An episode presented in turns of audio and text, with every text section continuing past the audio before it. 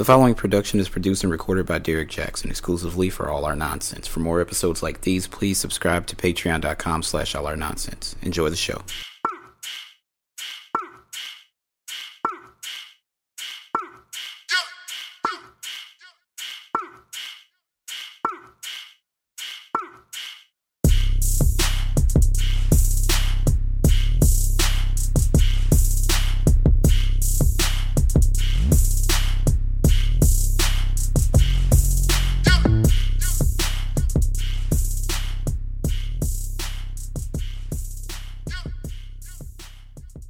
Good evening, everybody. Um, number one, I want to start by saying I apologize for my absence. I've been doing a lot of recording for Patreon exclusively, so um, I've kind of fallen behind on episodes here. I think the last one I posted was the Wonder Woman review, and that was like the top of the year. So I do apologize for that.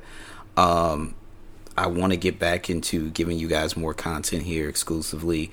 Uh, I do want to point out that these episodes will go to Patreon first. I do want to let you know that it's early access there. So if you want to hear them early, you got to subscribe to my Patreon.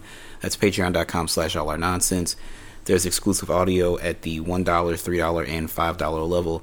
So you can tell your friends, excuse me, if they're interested and you guys want to hear this stuff early or hear stuff that's exclusive only to Patreon. Remember, just $1, $3, or $5. That's it. I'm not hitting you guys over the head. I understand that right now, COVID is pretty tough. Uh, a lot of people didn't get their stimulus, you know, and things like that. So uh, I want to make it as affordable, uh, as affordable for everyone as I possibly can.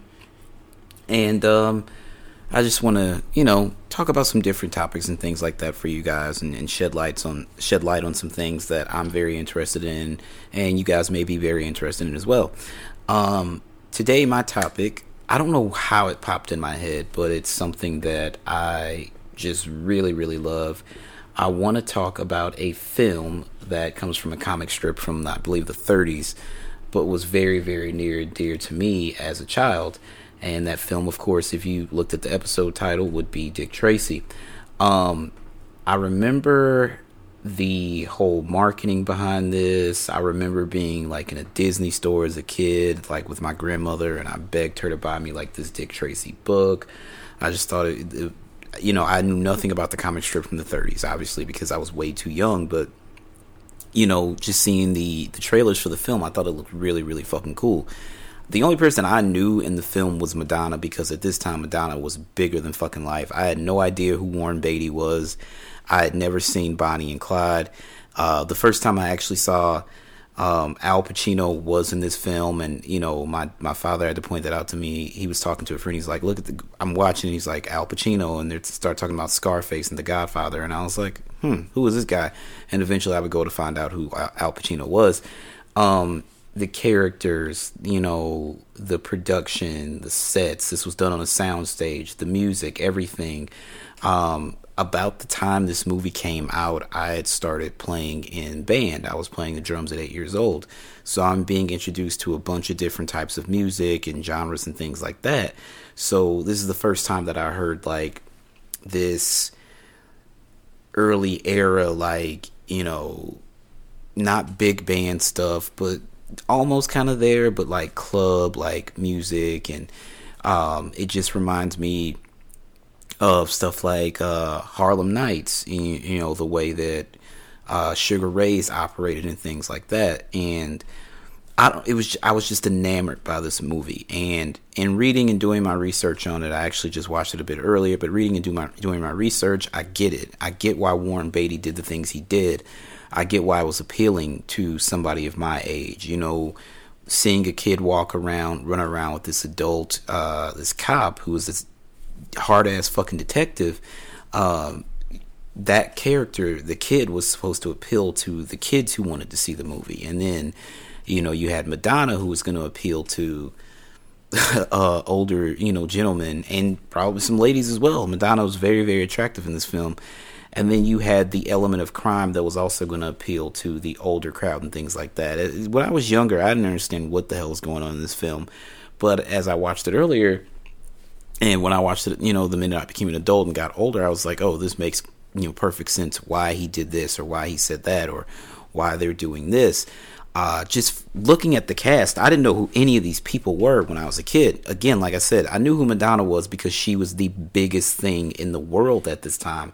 It was like Madonna, Michael Jackson, and then everybody else. Well, and depending on how you look at that, you know, the order, and that's no particular order. I'm just saying she was as big as you could get. Madonna, Michael Jackson, Prince, Michael Jordan, um, so many of these people, they were just absolutely iconic at this time.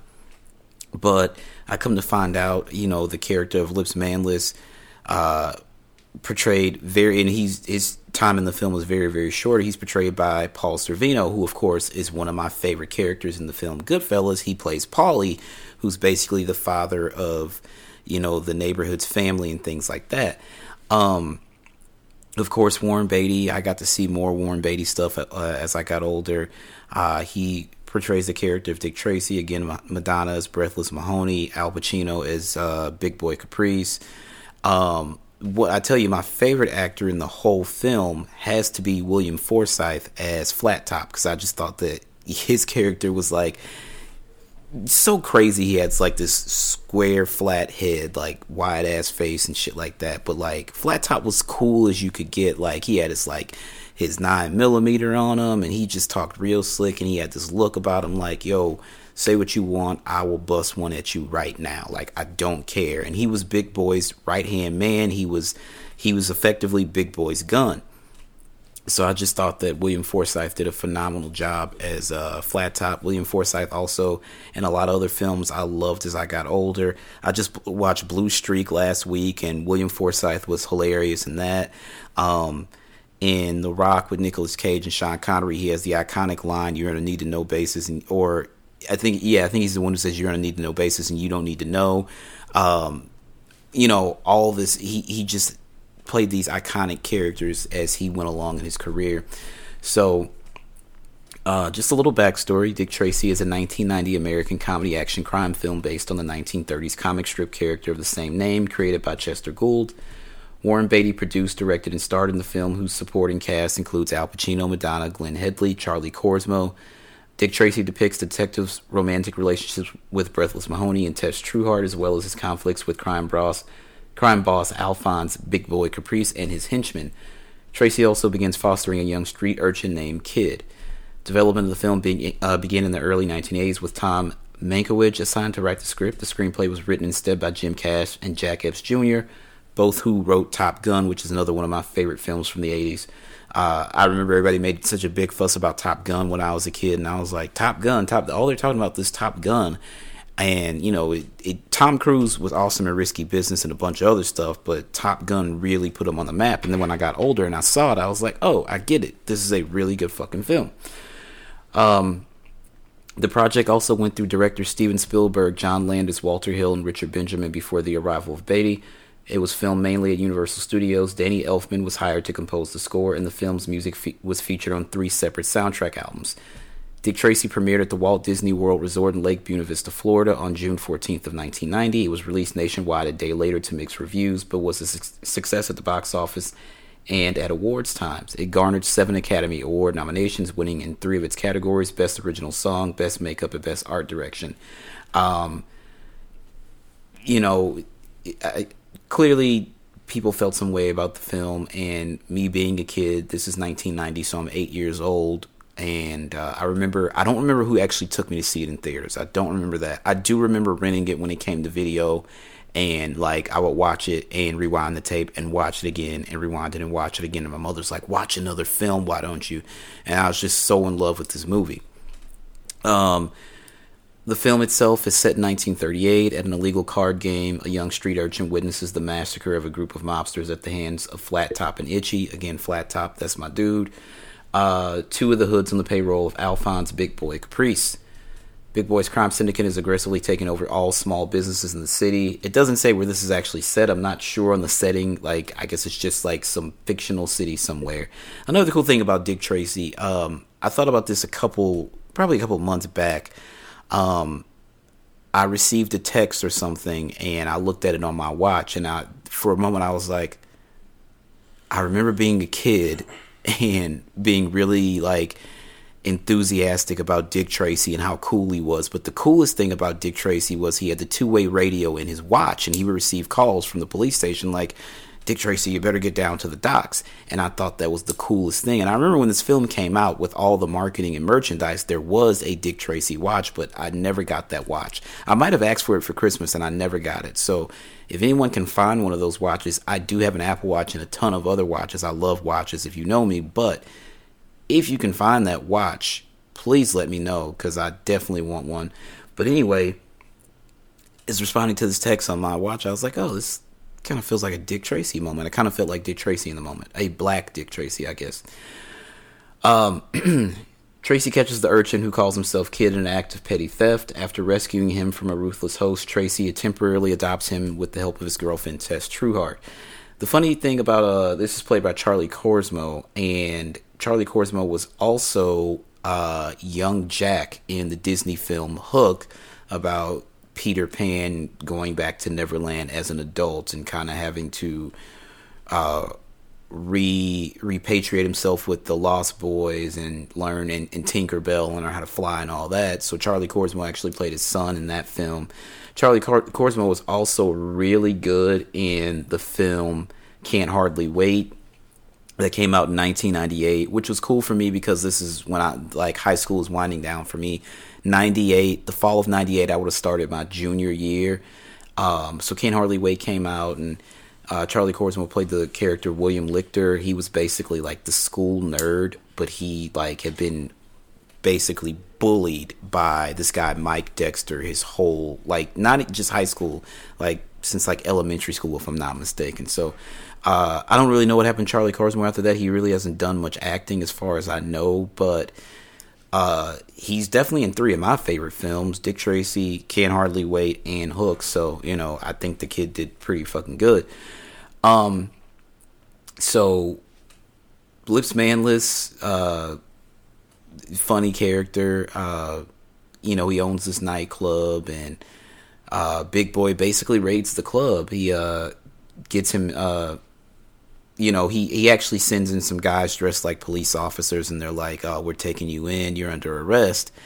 And they get out to the car, and he's like, uh, "Flat Top is in the back seat of the car." He's like, "Hey, Lips," and he's like, "Wait a minute, Flat Top, what are you doing here?" And he's like, "Wait, you guys aren't cops." And he, of course, takes him down to the docks, and Big Boy is there eating walnuts, and he basically threatens him into signing over the, the deed to his club, and then says, "Hey, you, you stink. You don't look so good. You need a bath."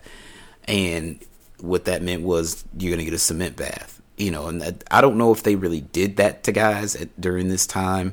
Remember this is during basically one of the heights of organized crime. Um, i believe this may have still been during prohibition um, but it, i mean if you know anything about the uh, Cosa Nostra and the mafia and the crime syndicate I mean, it pretty much existed because of prohibition. You know, people still wanted to get drunk, they wanted to drink, and most of the crime syndicates, the, the guys who, you know, rose to power is because they were able to, you know, bootleg alcohol and get it to the masses and things like that. So, uh, anyway, Lip signs over the deed to his club. Uh, Big Boy kills him with some cement overcoat. Steals his girlfriend, who would be Breathless Mahoney, aka Madonna and Madonna looked fabulous in this role. Uh, I just watching it today, I was like, wow, I, I forgot like, you know, she's in her. I, I would say Madonna's got to be fifty, nearly sixty at this point. I'm not sure. I'd have to actually check. Uh, let's see. Madonna is 62. Okay, so uh, this is 1988 when the thing was filmed, 88 or 89. Um, but she looked fabulous. She looks absolutely fabulous.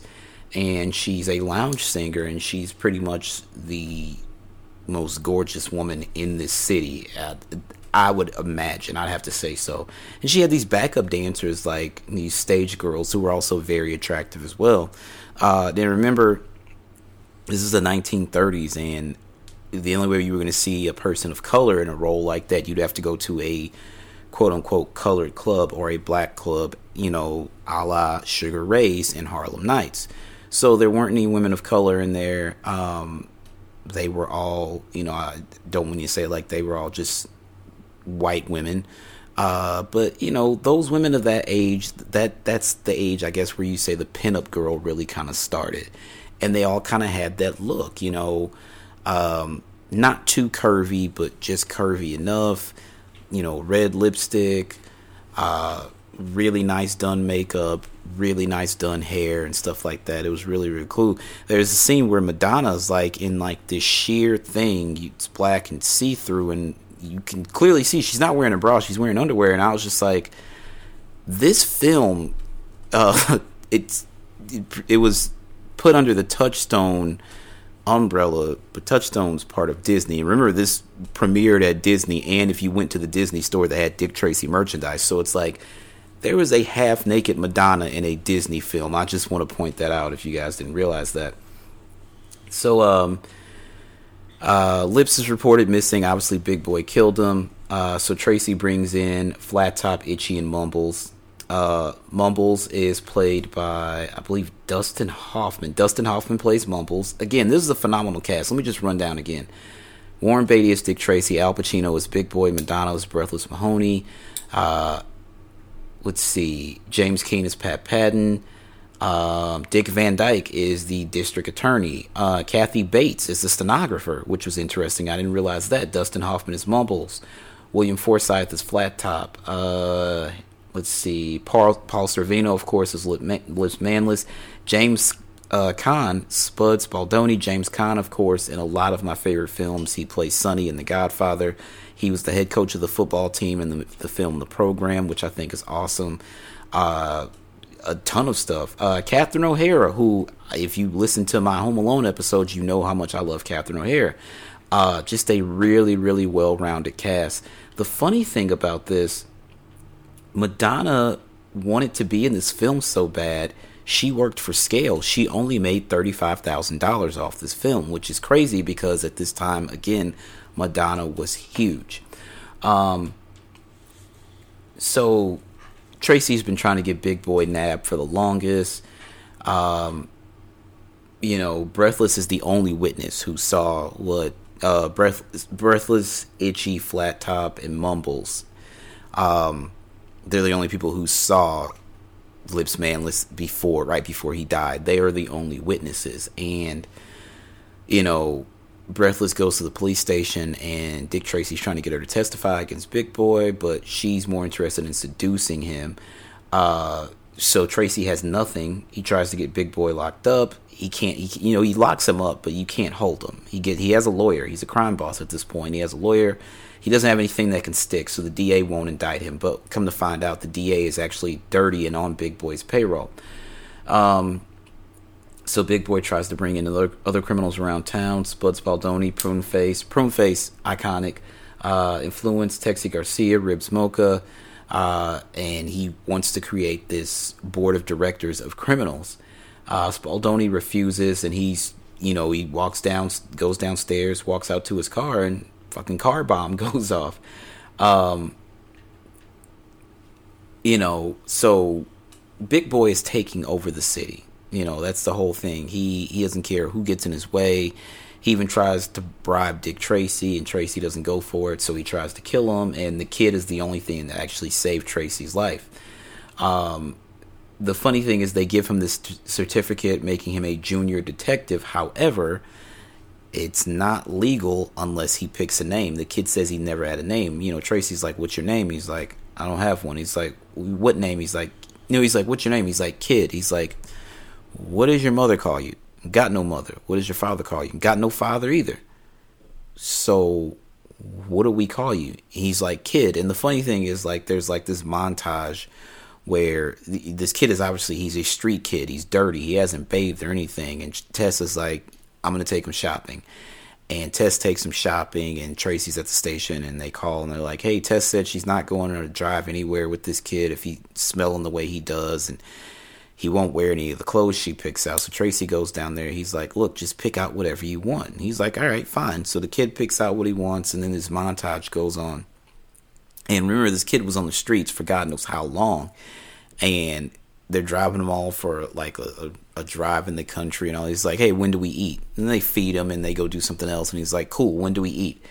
And they feed him again. he's like, you know, they go do something else. He's like, okay, cool. When do we eat? This kid ate all fucking day long. Like, this, and I'm not talking little tiny meals. I'm talking like this kid ate like a T-bone steak, if I'm not mistaken, or something. Like, this kid was shoveling down food and ice cream and Coca Cola, which, if you got Coca Cola back in those days, like, it was a treat. You know what I mean? So, uh, the kid kind of fashions himself he wants to be like Dick Tracy. Not exactly a cop, but he Dick Tracy is he views him as a tough guy. So he wants to fashion himself after Tracy, but he he talks like a street guy. He's like, I don't like dames, you know. He's like, I don't, you know. And Tessa's like, oh, good, because I don't like dames either. Like he talks like an adult, but you have to remember, most kids who come up in the streets, they grow up a lot faster. They mature a lot faster because of the things that they've seen and the things they've been a part of. And I think that's what was going on with this kid. And know, Tracy's telling him like, at some point you got to go into the orphanage, and the kid's just like, no, it ain't happening. And he tries to run away. Um, so the whole point of all this is that you know this big boy's taking trying to take over the city, and Tracy has got to figure out a way to stop this guy. He's got to find and again remember the DA won't indict. Now Tracy doesn't know that the DA is on Big Boy's payroll. But that's the main reason um, that he can't indict. He he just has nothing. He has nothing that sticks, and he's like, you got to catch him in the act of actually doing something. So Dick Tracy, and his brilliance, um, while they're they're kind of staging somewhat of uh, of a a raid on Big Boy's club, and this was really cool. This reminds me of Sugar Ray's they kind of have these revolving walls where like you could be shooting craps and then it's like the cops are coming and then you press a button and the wall flips around and a, a dinner table's there and you're sitting there drinking while on the other side of this you were just shooting craps right so what tracy's doing is he's coming into the club with a lot of police officers just staging a raid when all actuality what he's doing is getting a man on the inside so they stick a guy up in the attic and they drill a hole and stick a microphone down through the hole onto a lighting fixture. And Big Boy's none the wiser. So every time Big Boy calls, you know, his henchmen to go out and commit a crime, they know what's going to happen because they can hear it. Uh, they have a guy upstairs named Bug Bailey. And he's, you know, reading this information to Tracy, like, hey, Big Boy said they're going to this warehouse or these docks or whatever. And Tracy shows up and he's basically shutting down crime in the city, but he still doesn't have enough to get Big Boy. Um, so as this is all going down, uh, eventually they're not out of money, but it's getting pretty close. And Big Boy is just really frustrated, and he wants Dick Tracy fucking gone. Like he's like, I gotta take care of this problem. Now remember, Madonna's the lounge singer at the club, and the piano player goes by the name of 88 Keys obviously because a piano has 88 keys. And Madonna also plays a character called the Blank. And the character has no face. It's a mask, but it's just a head and hair. There's no eyes, no lips, no nose, nothing. So uh, Madonna is secretly planning to take Big Boy down and have Tracy, Dick Tracy, to herself, and also trying to get Tess out of the picture at the same time she's tried everything she can. She doesn't want to deal with big Boy. She didn't. Eh, she had come to the point near the end of her relationship, uh, whether romantic or just business with Lips, that she couldn't stand him anymore. Um, so she's just tired of it. But she finds herself immediately attracted to Dick Tracy, and you know her plan was we take out Big Boy, and you and I can rule the city together. And um, so she, as the blank comes up with this plan to set up Dick Tracy. I'm sorry, set up. It, it, was basically a plan to set up Dick Tracy in the eyes of Big Boy, but really at the same time, it was a plan to take Big Boy down. And she presents it as the blank to 88 Keys, who's none the wiser, who then presents it to Big Boy, and he's like, Don't bring me letters from somebody who has no face, and this is BS, get out of my face. So then the raids start to happen. Tracy starts to bust up all Big Boy's rackets and things like that and bust up all his crime. And he's like, okay, I listened to you the first time, or I didn't listen to you the first time. It's not going to cost me much. Let's just go ahead with your plan. Um, so, you know, eventually the plan is to set up Tracy, uh, and it's for Pruneface to kill Dick Tracy. Um, Pruneface basically had him dead to rights and would have killed him, but the blank stepped out and was not going to let Pruneface kill Tracy. Again, the blank is Madonna, and she wanted him for herself. Um, so she kills Pruneface, uh, and you know, at this point though, they've already discovered Bug Bailey upstairs, and they were going to kill Bug. So that was the whole thing. So Tracy's at the warehouse to to uh, Bug spilled like some coffee out of his thermos, and it went down the light fixture and dripped on Big Boy's conference table and that's how they realized Big Boy stood up on a chair and looked in the lighting fixture and saw the microphone, and that's when they realized, oh, we've been set up, and this is how this is all going down. Um, so you know, um, Pruneface is dead, breathless, or the blank, whatever you want to call it. Uh, they want to, they drug Dick Tracy, and they tie him up and they put him in a hotel suite and they also send a letter to the district attorney. Uh, they have somebody who's like really good at copying people's handwriting, and it comes in Dick Tracy's handwriting, and it also sends a letter to Tess because Tess is tired of him not like she's like you know take a desk job. You're running the streets. You're the best detective. It is what it is. You got Big Boy on the run.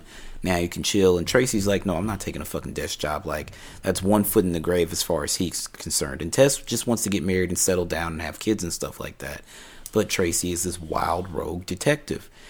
Um, so Tess is having second thoughts. She wants to leave. So they send a letter to Tess from Dick, a letter to Dick from Tess. Uh, this whole elaborate setup.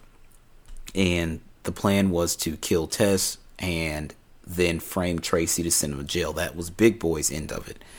Uh, the district attorney ends up getting killed. Tracy gets blamed for it. He goes to jail and at this point, Big Boy's back on top. Um, you know, then the blank obviously frames him for Tess's kidnapping. Uh, Tracy's released on New Year's Eve. It all goes down on New Year's Eve. The the the climax of the film is right there on New Year's Eve. Uh, you know, they find Tess. She, you know, there was an attempt on her life. I don't want to go like I'm trying to give you a brief synops, synopsis of the film, but you know, it's it's a really good film. I think that everybody should watch it. Uh, but it all culminates on uh, New Year's Eve. Um, Flat Top gets killed, you know, much to my my dismay. I love Flat Top, obviously. Uh, in the end, Dick Tracy wins. You know, he gets the girl, he gets the kid. Uh, Big Boy dies.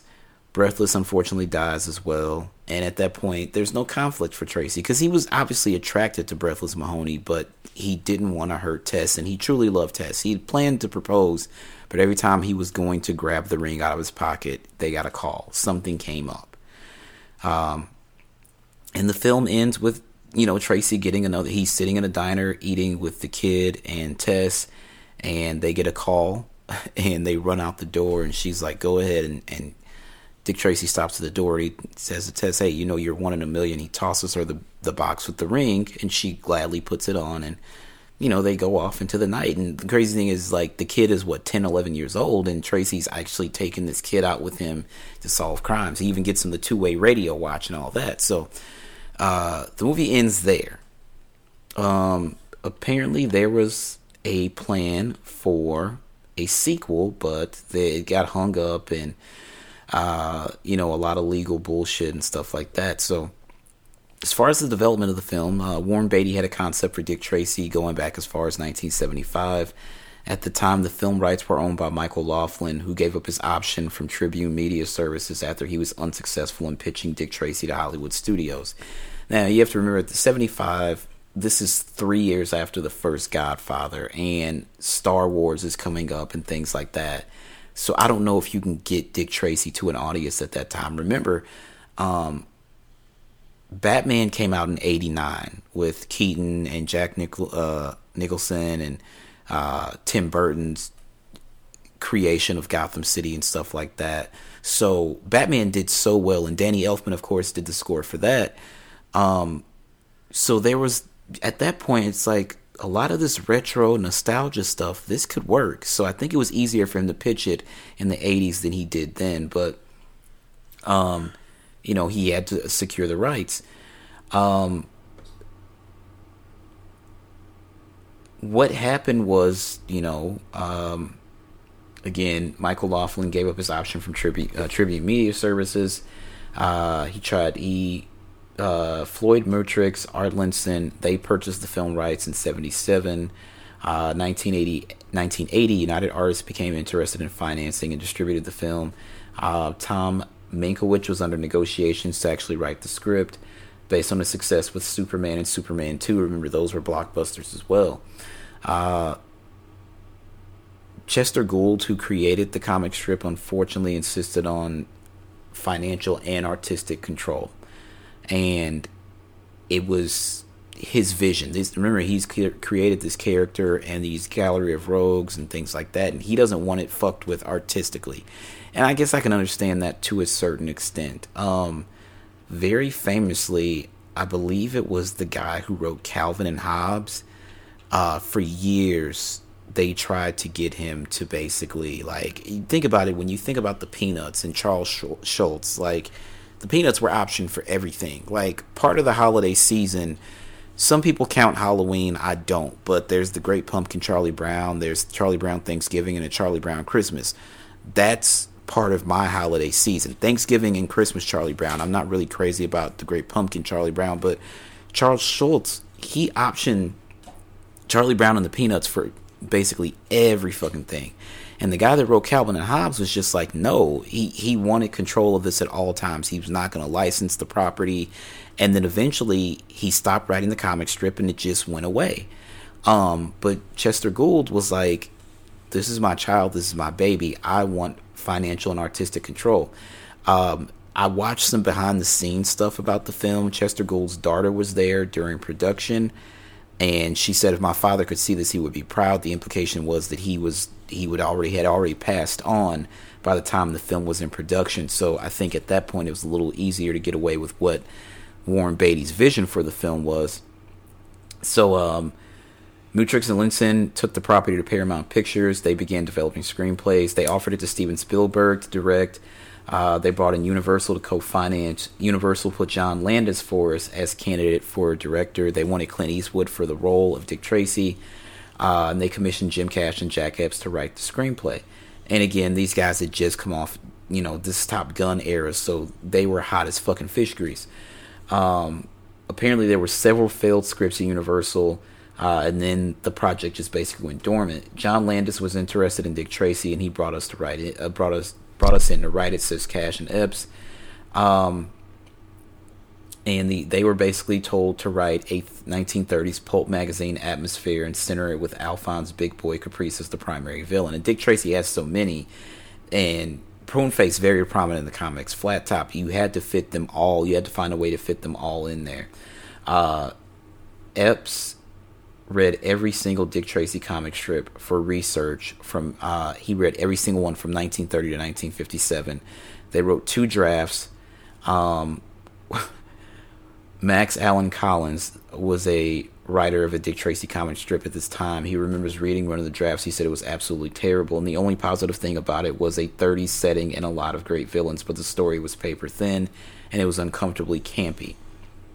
In addition to Warren Beatty and Clint Eastwood, other actors who were considered for the lead role included Harrison Ford, who was hot as fish grease, uh, Richard Gere. There's no way it works with Richard Gere. I'm sorry. Tom Selleck. I could see him if he gets rid of the mustache. Uh, Mel Gibson. I don't think he would have worked in the role as Dick Tracy. Um, John Landis left following a controversial on-set accident on Twilight Zone movie in 1983 in which three actors were killed. I did not know about that until I started doing research for this. Uh, Walter Hill then came on board to direct, and Joel Silver as the producer. Cash and Epps wrote another draft. Hill approached Warren Beatty for the title role. Pre-production had progressed as far as set building, but the film was stalled when artistic control issues arose with Warren Beatty, who was a huge fan of the Dick Tracy comic strip. Hill wanted to make the film violent and realistic, while Beatty envisioned, uh, envisioned a stylized homage to the 1930s comic strip. The actor also reportedly wanted 5 million plus 15% of the box office gross, a deal which Universal basically said no. Uh, Hill and Beatty left the film. Uh, Paramount began developing as a lower lo- lower budget project with Richard Benjamin directing. Cash and Epps continued to rewrite the script, but Universal was unsatisfied. The film rights eventually reverted back to Tribune Media Services in 85. If you acquire the rights to something, especially in the film world, uh, you have so long to actually produce a film with that IP, and if you don't, it reverts back to the whoever owned the rights to it before that. Uh, that's happened a lot with some of the uh, the MCU and DCEU, and those are really big now. A lot of films, like rights to characters, were purchased by certain film studios, and they never made a film. So eventually, the rights would go back to Marvel or whoever else was producing films at that time. Um,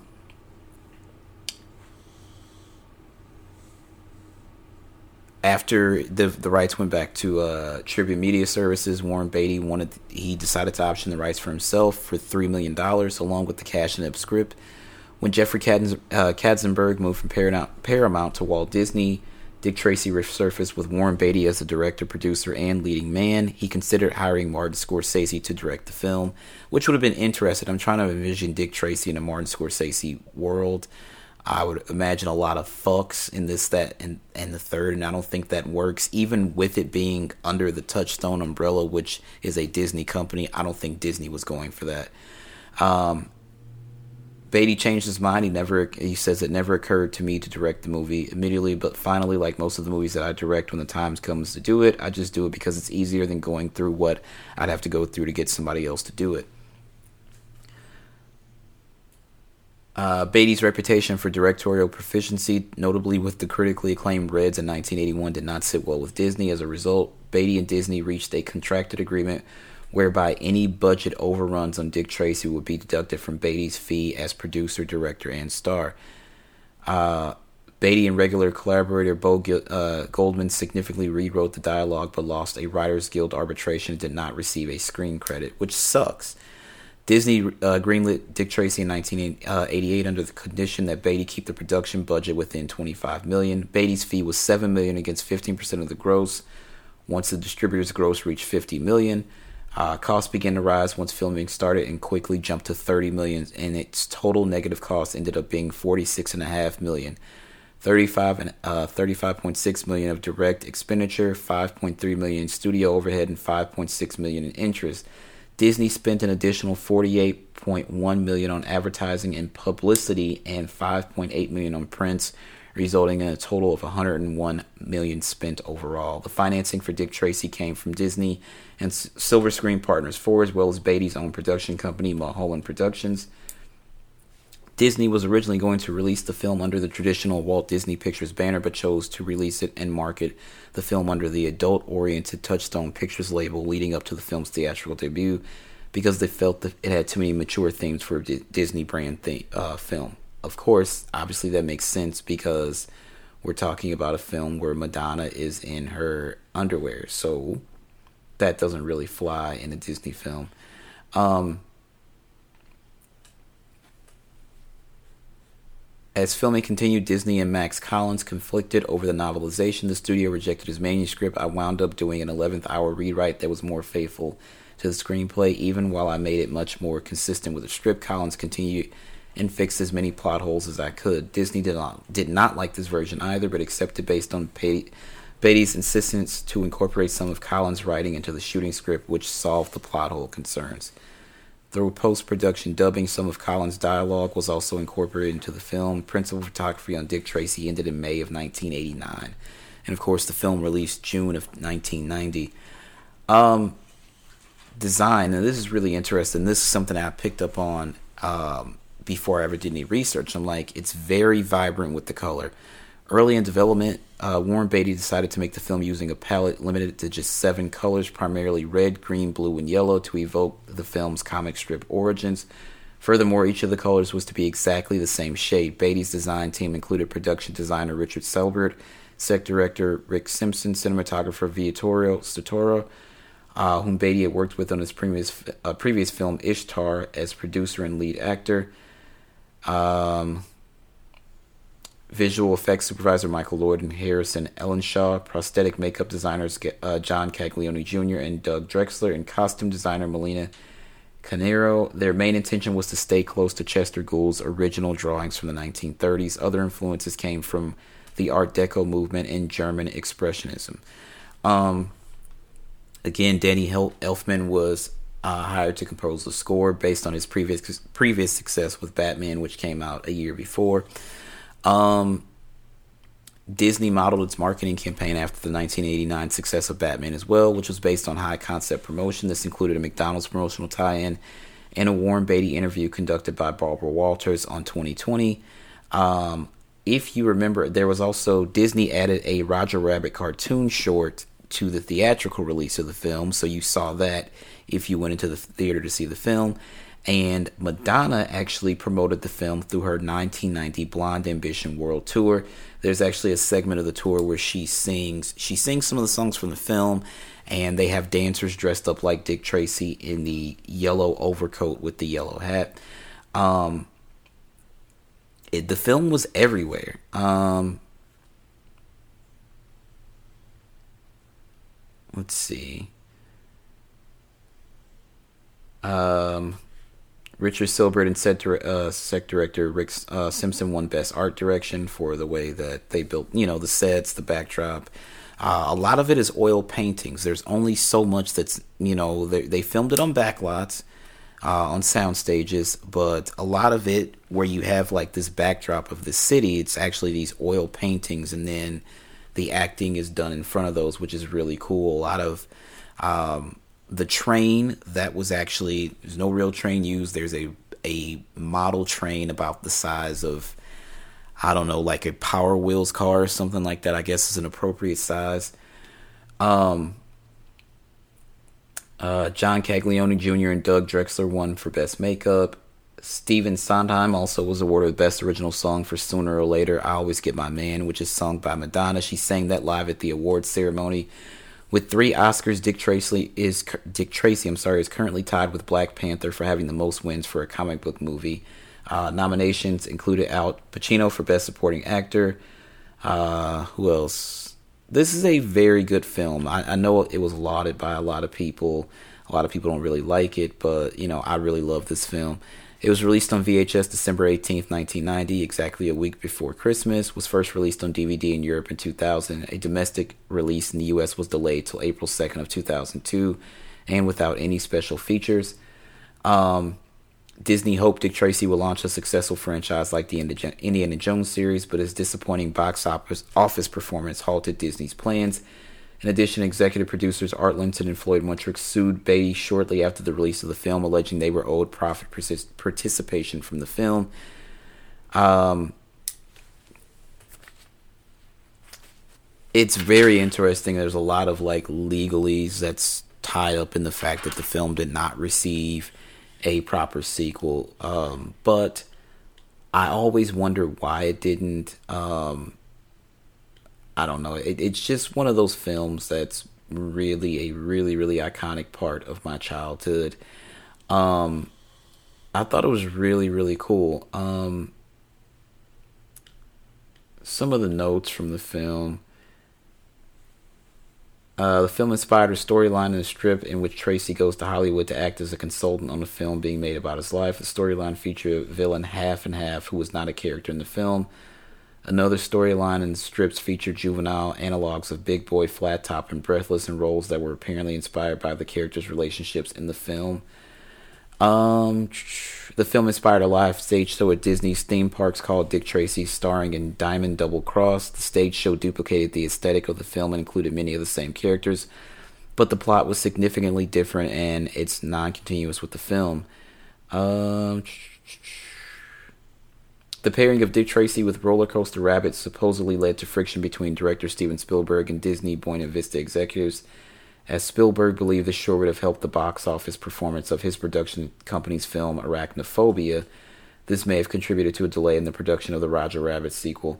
I don't know why Spielberg thought that they would pair Roger Rabbit with Arachnophobia. I remember Arachnophobia coming out when I was younger, and I was just like, who will see a movie about a bunch of fucking spiders? Um, let's see.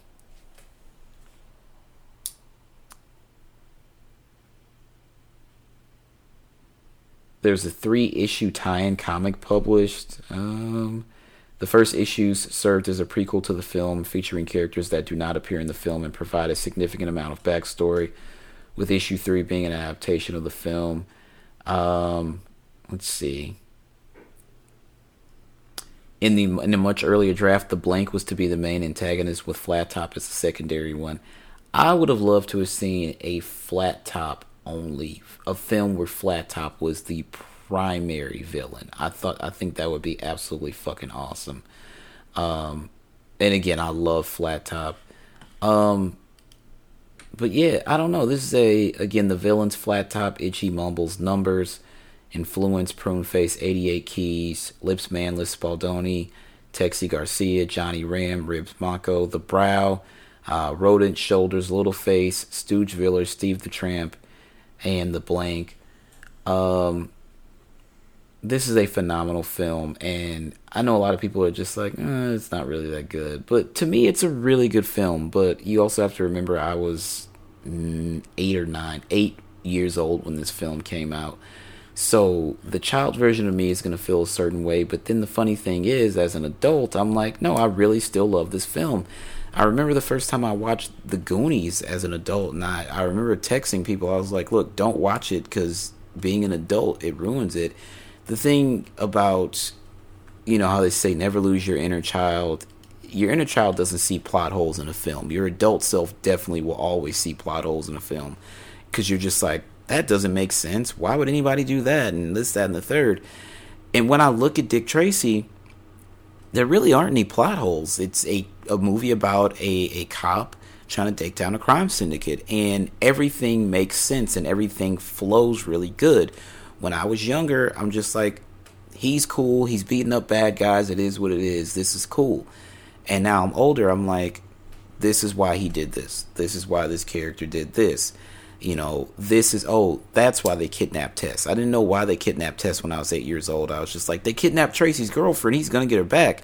Now I'm like, okay, this makes perfect sense. This makes perfect sense. It all it all adds up and it works for me. And I don't know why the film wasn't successful at the box office. Um, I don't know if you replace Warren Beatty with somebody else, if that changes anything. Um, I don't know if Clint East, maybe Clint Eastwood would have given you maybe a different result. I'm not sure. Again, Al Pacino was phenomenal. Madonna was phenomenal. They were all hot as fish grease at this point. Uh, you had a lot of big names, but it just didn't translate over in the review category. I'd be interested to see what the reviews were for this film, and actually, I'm going to actually look that up. Um, let's see. Here we go. On the review aggregator website Rotten Tomatoes, the film holds an overall uh, rating approval rating of 63% based on 54 reviews, with an average rating of 5.83 out of 10. The site's critics' consensus reads Dick Tracy's style is unique and an undeniable technical triumph, but it ultimately struggles to rise above its two dimensional artificiality. On Metacritic, Metacritic, the film has a weighted average score of 60 out of 100 based on 24 critics, indicating generally favorable reviews. Audiences polled by CinemaScore gave the film an average of a B plus on an A to F, A plus to F scale. Roger Ebert gave the film four stars in his review, arguing that Warren Beatty succeeded in creating the perfect tone of nostalgia for the film. Ebert mostly praised the matte paintings, art direction, and prosthetic makeup design. Dick Tracy is one of the most original and visionary fantasies I've seen on the screen, he wrote. Uh, Vincent Canby of the New York Times reviewed Dick Tracy as just about everything required for of an extravagant extravaganza, I'm sorry, a smashing cast, some great Stephen Sondheim songs, and all the technical wizardry that money can buy, and a screenplay that observes the fine line separating true comedy from lesser camp. There are some times where it's really campy, like when big when Tracy's got Big Boy in the run, he like grabs a guy effortlessly, holds him up, and punches him. Like he would punch these guys, and they would like fall like in a comic strip. The only thing missing was a zam or a pow or something like that. So it is kind of campy in that one area um, Owen Gleiberman of Entertainment Weekly gave a mixed review, but it was impressed by Madonna's but was impressed by Madonna's performance. Dick Tracy is an honest effort, but finally a bit of a folly. It could have used a, a little less color and a little more flesh and blood. Gleiberman concluded. Um, in heavily uh, in a heavily negative review for the Washington Post, Desson Thomson criticized Disney's hyped marketing campaign and the film in general. Dick Tracy is Hollywood's annual celebration of everything that's wrong with Hollywood, he stated. Peter Travers of Rolling Stone wrote that Warren Beatty, at 52 years old, was too old for the part. He also found similarities with Batman, in which both films involve a loner hero, a grotesque villain, a blonde bombshell, a marketable pop soundtrack, and a no mercy merchandising campaign. Travers continued, but Batman possesses something else a psychological depth that gives the audience a stake in the characters. Tracy sticks to its eye poppingly brilliant surface, though the film is a visual knockout, it's emotionally impoverished. Um, well, Batman is dark and brooding. Gotham City is very, very dark. So, in any Batman film except for Batman and Robin, even Batman Forever, you can connect. The now the beginning of Batman Forever with the the helicopter chase with Two Face. Uh, Tommy Lee Jones like went way overboard with that character, but again, you go based off the script you're given and the direction you're giving, so you can't blame Tommy Lee Jones. Batman Forever was a little over the top. Batman and Robin was way over the top. But in all the other Batman films, they were dark and they were brooding, and that's why it works. Dick Tracy is bright and colorful, and it's kind of campy. You know, the Batman uh, show with uh, Adam West in the 60s or 70s, whatever, I can't remember. I wasn't around then, so but I'm just going off of what I've seen. It was very, very campy. I think even like the Spider Man show of that time was campy as well. I think everybody was tired of campiness by the time we got to the point of this film. And Batman coming out a year before that and showing that you can be really, really fucking dark and brooding and be successful. I think a lot of people wanted a darker version of Dick Tracy. But if you read the comic, it just isn't dark. It, you know, calling Dick Tracy, calling Dick Tracy, it's not like you know, Gotham City is like the toilet that society, like anywhere, like, you know, New York, they call it Gotham City in some circles. And you're not talking about Manhattan, you're talking about the dark parts of New York and things like that. And I think that's the point that people are missing in their review of this film or they're looking at it through a certain lens. They're expecting it to be like Batman, like a film of that time. Like, remember, Batman's nothing like Superman. And as you went on with the Christopher Reeve Superman films, those kind of got campy. You know, Superman 3 and Superman 4, 1 and 2 are really good, but then you get to 3 and 4, it's like, mm, I think 4 is like, is 4 the quest for peace? Like, and you have the one with like Richard Pryor and stuff like that. It, you can ruin a franchise going for comedic relief. And I guess kind of going for comedic relief in this film, you kind of held back what could have been a potentially profitable franchise for Disney. Um, I would assume Warren Beatty, from my understanding, still owns the rights. It's crazy that he was actually 52 years old when he did this, because again, I was eight when this film came out, came out, and I'm 38. So Warren Beatty's like in his fucking 80s now. That's insane. Um, that's just really, really fucking crazy. Uh, Warren Beatty is actually 83. He's 83. Um, but uh, you know, Bugsy followed a year later in 1991, and then he did Bulworth in 1998. Um, he kind of lays low. Um, you know, he and Annette Bening have been married since 1992. I'm a big fan of Annette Bening's as well. Um, I think I, I, thought that it was a really good movie. I still think it's a really good movie. I just think that you're always gonna have, you know, somebody who's of one school of thought, and they're gonna represent. Um, they're gonna represent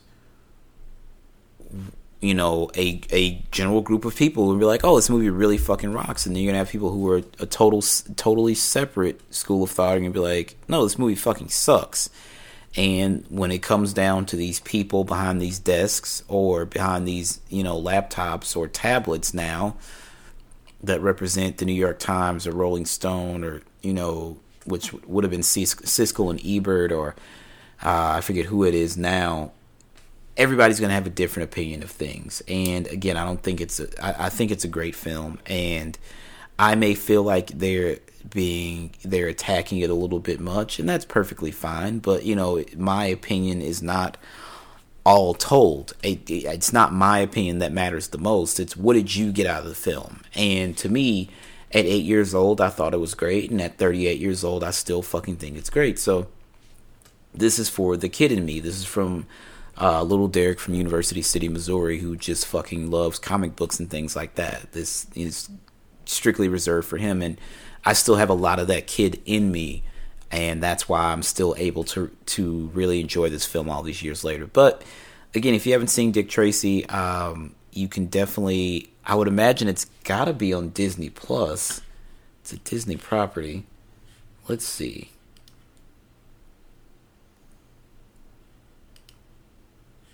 Um, it's actually on HBO Max. Interesting. It is not on Disney Plus. So it's on HBO Max. If you have a subscription, uh, if you have a premium subscription to Hulu, you can find it there.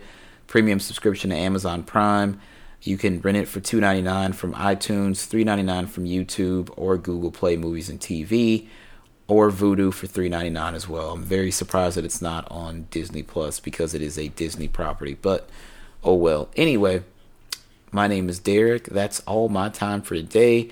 Um, patrons will get early access to this episode. Everybody else will get it uh, a few days later. Again, tell your friends to subscribe to patreon.com slash all our nonsense. My name is Derek. Peace out.